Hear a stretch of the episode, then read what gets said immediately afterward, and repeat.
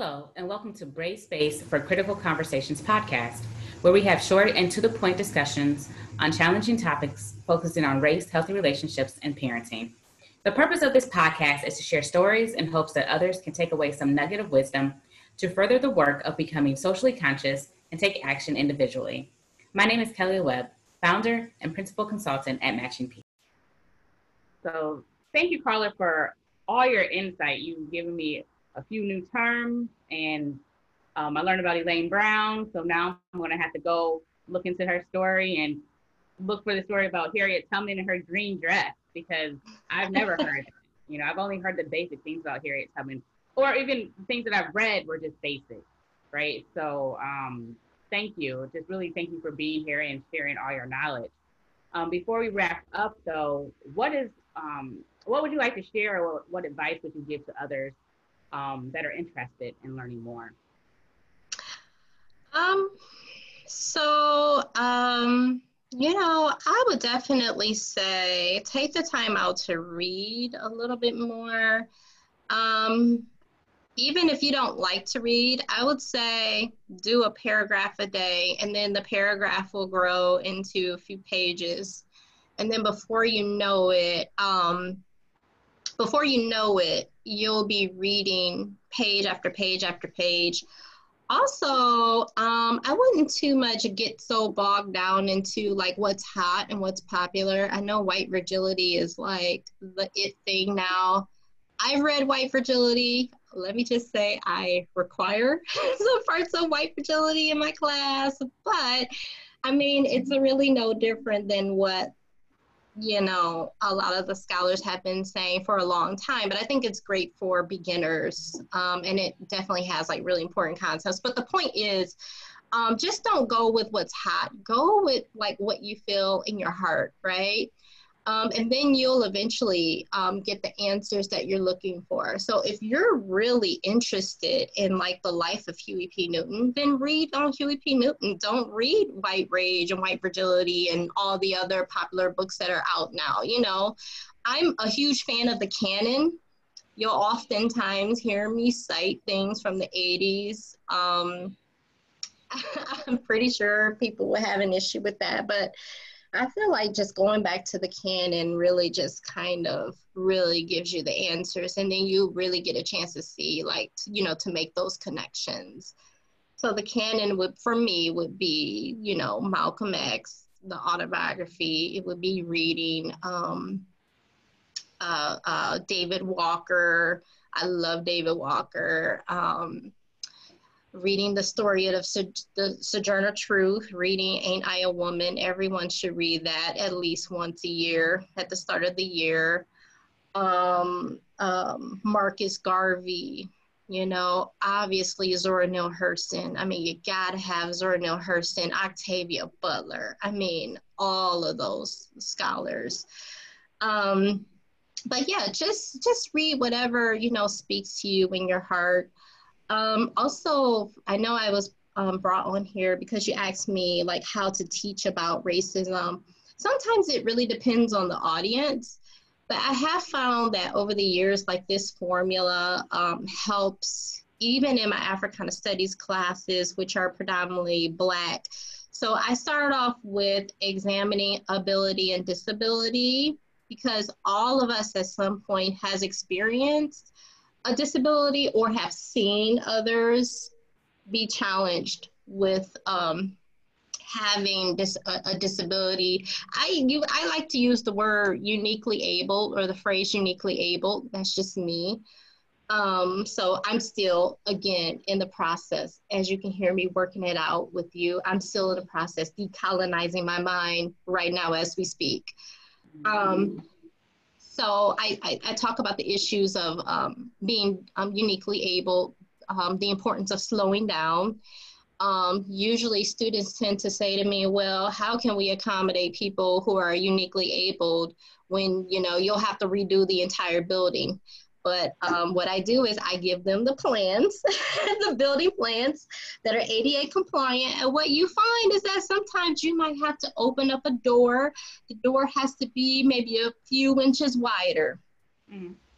You know, um, an elevator has to be a little bit slower when opening and closing the doors. Maybe the door has to open up the opposite way. So some, so a lot of times that's just a, well, not a lot of times, almost always it's a myth.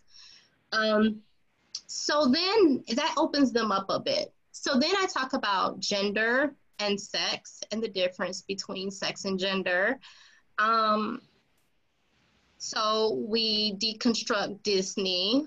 Um, and that usually is like a point of um, contention there uh, because, and I have to break the students' hearts because um, we talk about the Little Mermaid and how she gives up her voice for a man, and it's just like, oh, and the students are like, oh my God, I didn't know she did that, and then there are other students saying, no, she didn't give it up for a man she wanted legs or something. Um, so then I have to work through that, you know. Um, and also, Beauty and the Beast is another one that hurts their feelings. I'm like, he abuses her, you know. And the students, they don't want to see it. They're like, oh, Stockholm syndrome. No, that is like straight patriarchy. Like, come on, like the patriarchy, misogyny. I don't think I'm like reading too much into that. Like, he kidnaps her. He kidnaps her he throws her in a room, totally isolates her. So then they love to bring up the new one, like, oh, she fights back this time. Like, okay.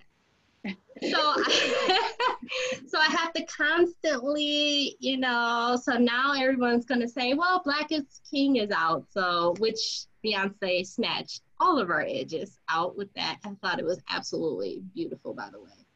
But um, even Aladdin, you know the racist undertones in the original one so it's so I, I'm, so what I'm doing is I'm layering it, right? So then um, the next phase, I talk about um, sexual orientation. I talk about the LGBTQA plus movement. I talk about the different identities.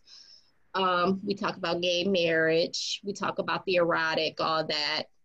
Then social class a critique on capitalism. Then, boom, we get to race. So by that time, they're good and ready. You know, they've had all the tools, and then they're ready hear about terms like white white um, supremacy. They're ready to hear about implicit bias. They're ready to hear about white privilege, you know? So I found that um, when I first started teaching, I would just be like, boom, let's talk about race. And then the students would just shut down, you know? Um, but I've even found that to work in Africana studies too, um, from like an intersectional aspect of it. And one of the reasons why it's so important to pay attention to um, folks who are uniquely able because um, Jim Crow, that actually came from a minstrel show right, um, by Thomas Rice. And Thomas Rice had this unique dance that went along with it. And the song was called Jump Jim Crow. But he got the dance from a black man that was disabled. So he was basically making fun and um, scrutinizing a black man who was disabled created a song around it called Jump Jim Crow, and then it unleashed a whole social, political, economic system. So that's why, so when I teach Black studies, I usually give that example and say, if we don't pay attention, how can you say Black Lives Matter when you're not even paying attention to Black people who are disabled? And Black people are more likely disproportionately disabled, right? So we can't, you know, ignore that. So we have to pay attention to the way our buildings are structured, you know, um, the way we want to s- speed things up in our society. You know, we need to slow down a little bit, you know, all of those issues, um, you know, play a role. So that's, you know, typically my formula. And then after we talk about race, then we talk about um, women of color, typically at the end. So by that time, they're good, they're prime, and they're ready to talk about women of color, feminism. And then um, hopefully they would have gotten it all. So teaching um, whites about race, that's usually, that's my formula. So, and um, and I got that from a book. I can't think of the book. It, the, the book was written by or edited by Renee Martin. It's like teaching something, teaching something. but Renee Martin edited the book, and I found that formula to be very effective. Um, so, any other advice? Like for me, again, I love just listening to different stories. Like that's kind of like where I came from. I used narrative research um, in my dissertation where I listened to 19 different stories um, of Black women and how they define the American dream for themselves. And they defined it based off of the stories that they've told me. So um, I feel like when you pay attention to the stories, I mean, you really get to see how people do survive it, how they do fight. And I think we also have this idea of like what it means to fight.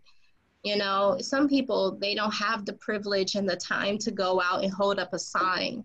I would love to be out there on the front lines, you know, but I have a two year old daughter. You know, my daughter needs me, my family needs me. So, you know, I fight in different ways. You know, I fight in front of the computer by typing up proposals, writing grants to help programs work, you know, to build a better world. You know, I fight with my nails and my hammer um, so that people can have faith in themselves and in their soil so that they can grow their own food. I mean, I fight, you know, different ways, right? And when you listen to the everyone else's stories, you get to see the unique ways people fight, and then you can take on, um, you begin to see yourself in other people's stories, and then you realize that you're not alone in the fight.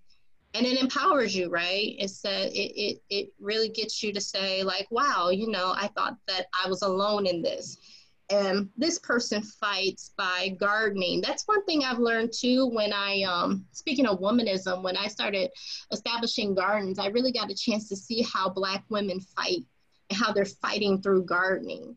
You know, it really is like a beautiful, beautiful thing. So, um, because they, they need that space of healing and providing for their families. So, but yep, I think uh, listening to the stories, being humble enough to do away with your own opinion, your own preconceived ideas and notions, and to just listen. And when you listen to others, you really get a chance to see like a whole new world, a whole new universes begin to open up. So that's my two cents. And I thank you for those two cents. I definitely think they're more than two cents. So um, just really appreciate your time. Appreciate you coming on and sharing your your knowledge. Um, I know that people will get a lot of information to explore from from you being on. So thank you so much. Thank you. Thank you. It was truly a Brave Space for Critical Conversations is a podcast under the Matching Peace brand. Matching Peace provides equity centered education, training, and mentoring that focuses on horizontal co learning with in- institutions and between peer and family groups to enrich their overall well being. You can follow Matching Peace on Facebook and Instagram under the username Matching Peace or subscribe to our newsletter at www.matchingpeace.org.